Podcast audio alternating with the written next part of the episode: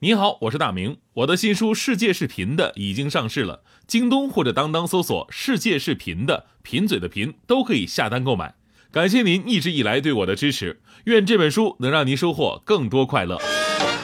女士们、先生们，Ladies and Gentlemen，现在是大明脱口秀时间，掌声欢迎我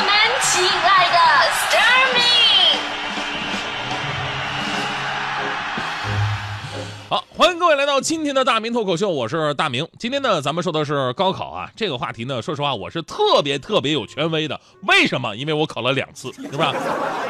你们谁比我更熟悉，是吧？呃，第一次考的时候吧，说实话，我对自己都没什么底气，之前就有点自暴自弃了。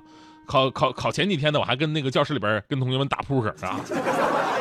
被老师抓着了。老师说你心挺大呀啊！我说老师。我这是是想那个通过扑克这种妖术吧，来推测一下今年我高考的运势如何。而就这种学习风貌，你说能好吗？多少分啊？最后我都不好意思跟你们说。说刚考完第一科语文，我就特别闹心了。当时我妈还开导我说：“孩子，现在还不是闹心的时候呢。”结果呢，下午考数学的时候，我才发现我妈说的真对，这才是真的闹心呢。反正考完之后呢，我就默默的改了我的 QQ 签名，上面写着“距离高考还有三百六十五天”。所以呢，其实这个故事告诉明道理哈，对于咱们普通人来讲啊，你种下什么因，就会得到什么果。高考的成绩啊，咱们不说这个一朝一夕就能改变的，而是你要日积月累，厚积薄发。所以呢，之后我又复读了一年，掌握了一些技巧之后，才考上的吉林大学。就说白了吧，我是一个学文科的，数学、英语你笨啊，说我这个理解不了，我学不会，你就可以理解。但是政治啊、历史啊、地理啊，你靠背就可以了。所以说，想拿到好一点的分数啊，并不难。所以呢，在这里跟我们即将踏上考场的同学们说一声啊，咱们不用紧张，你们现在比我们那会儿学习用功多了，教学水平也更高。所以呢，只要正常发挥，咱们就可以了，没什么可担心的。相信自己的努力，在这一天一定会开花结果，得到兑现的。最近这一段呢，关于给考生壮行的新闻呢，真是不胜枚举啊！每个地方啊，不同的学校啊，都拿出一些花样百出的方式来给孩子们加油助威。那有的传统的学校啊，有那种学弟学妹喊楼，还有一年一度的撕书。插一句，我特别不建议撕书这个行为。一个呢是要尊重书本，另外一个就是当年我同学撕书，结果忘了自己的准考证在书里边夹着呢。还有的老师啊，非常动情的给孩子们送上自己的礼物，有的是表演节目啊，有的是送上礼物红包啊，还有老师发表了励志演讲。而这种演讲的风格呀不一样，有抒情风的，有老师说马上要高考了，你们再看看书，我再看看你们，非常催人泪下。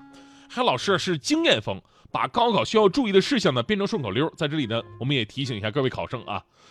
高考高分需技巧，速度规范不可少。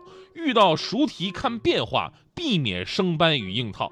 碰到难题心不慌，答案要从基础找。不求题题都去做，舍足保车很重要。不求题题都做对，会的起码把握好。检查修改要慎重，对的改错最糟糕。考试时间要充足，心态轻松别烦恼。哎。当然还有这个另外一种风格是睿智风的，说同学们，你们现在不好好学习，以后找对象啊就是填空题，是吧？你们现在好好学习，以后找对象就是选择题，是吧？可以说每个老师啊，为了让自己的孩子们考出好成绩，都付出了一番的心血哈。昨天看到了一条新闻，说山东有一位叫做王娟的老师，因为啊之前意外的踩空台阶，脚受伤骨折了，这才刚刚休息了十天时间，他呢就拄着拐杖重返课堂。说我一定要来，我一定要陪伴孩子们度过高考的最后一周，为他们加油打气。所以呢，在这里我们也向那些可敬可爱的老师们说一声谢谢你们，你们辛苦了。大多数的老师呢，从不仅仅把教学当成自己的工作，而是真的把学生当成自己的孩子，希望他们都能有一个美好的未来呀。呃，我记得之前我们学校老师啊，就是为了高考之前调整我们的复习的状态呀、方式啊，还特地找了前两年。那个高考的状元来到我们学校做演讲，当时我记得那个状元是这么说的：说我的学习方法呢，就是一开始啊，我每天我每天只做一道题啊。这时候老师在我们旁边忽悠说：哎，你们都听听啊，状元的学习方法，你们的春天到了，只做一道题哟。然后那个状元继续饱含热泪的说：后来呢，我妈知道了以后啊，把我打了一顿，让我每天要做一百道题，我就成了状元了。所以说成功哪有什么捷径是吧？但是这个时候呢，更重要，咱们说还是一种心态。之前有人问我说：“哎，大明，你人生当中你觉得最大的挫折是什么？”我说：“就是高考。”其实回想一下吧，我三十几岁吧，我我虽然时间不是那么的长，但是遇到的事儿吧，还真的是挺多的。有很多事儿看起来比高考失利更严重，但是呢，我仍然觉得高考是我人生当中唯一打击到我的事儿。原因就是我们上学那会儿啊，学校跟家里边给的压力真的特别的大，包括当时的社会舆论，高考是你人生的唯一出路啊，好像考不上你的人生就可以直接结束了那种感觉。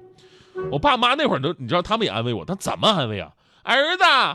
高考，爸妈不给你压力，反正爸妈一生的希望就托付在你身上了。孩子，你自己啊，轻松一点儿，呃，重点能上就上，不行就考个一本也行。哎呦，听了这句话，你觉得是安慰我们的对吧？所以说现在啊，现在这个年代好太多了，我们有着更多的、更宽容的眼界，更多的选择。只是有的时候吧，看到学校啊、班级里边挂着一些鼓励的标语，还是比较瘆人的啊。人丑你还不多读书，哪来的自信？不拼搏没老婆，不用功没老公。你说这标语吧，我觉得没必要贴出来。人丑怎么就没自信呢？用飘柔就是这么自信？所以今天节目最后啊，咱们换一种方式来跟考生们谈一谈。高考的确很重要，不要放弃，能做到尽力就好。但是高考呢，并不是定义你的终点。呃，我记得北大历史系的教授罗新说过这么一句话，他说他是高考制度的受益者，没有高考，或者他在高考的时候没有那么幸运的考出好成绩，他的人生肯定会大大不同。但是呢，你会有一天发现啊，人生的道路无比宽广，分分秒秒都会有新的问题、新的选择、新的难题，却不再有简单的试卷了。而真正的学习呢，是在没有考试之后开始的，那才是难关连着难关啊。所以呢。不会因为你做好了一个答案就能解决你人生全部的问题了。同样的道理，也不会因为你答错了一个问题，你的人生就会因此失去意义。认真的、坦然的面对每一个问题就好。你看我身边大迪不就是吗？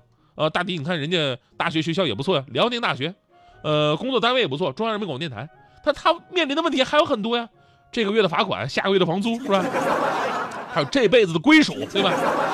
前不久大迪相亲认识一个男的。跟那男的交往了几次，觉得这次应该有机会的吧？前两天俩人看电影去了，看电影啊，就是你知道吗？就是电影院是黑的嘛，然后男的拿出手机，好像发短信，发短信，大迪就用余光偷偷瞄着给谁发短信呢？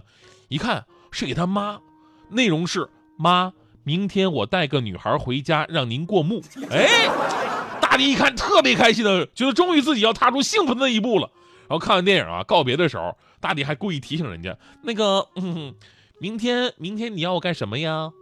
就男孩一愣啊，明明明明明天不干啥呀？啊，那什么，明天啊，我我明天我有点事儿，然后咱俩后天联系吧啊。哎，这是什么套路呢？所以说这是时候，我就觉得这首歌曲特别适合大迪我会一直孤单。啦啦啦。这一辈子都这么孤单，我想我会。一直孤单，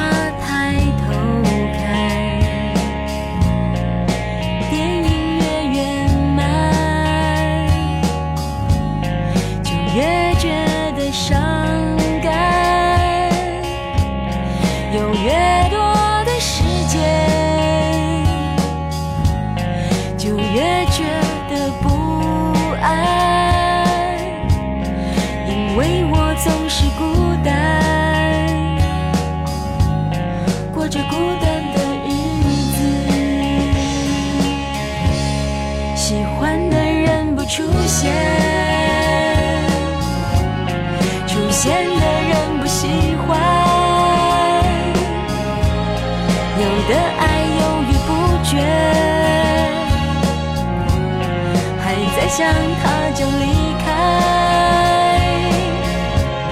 想过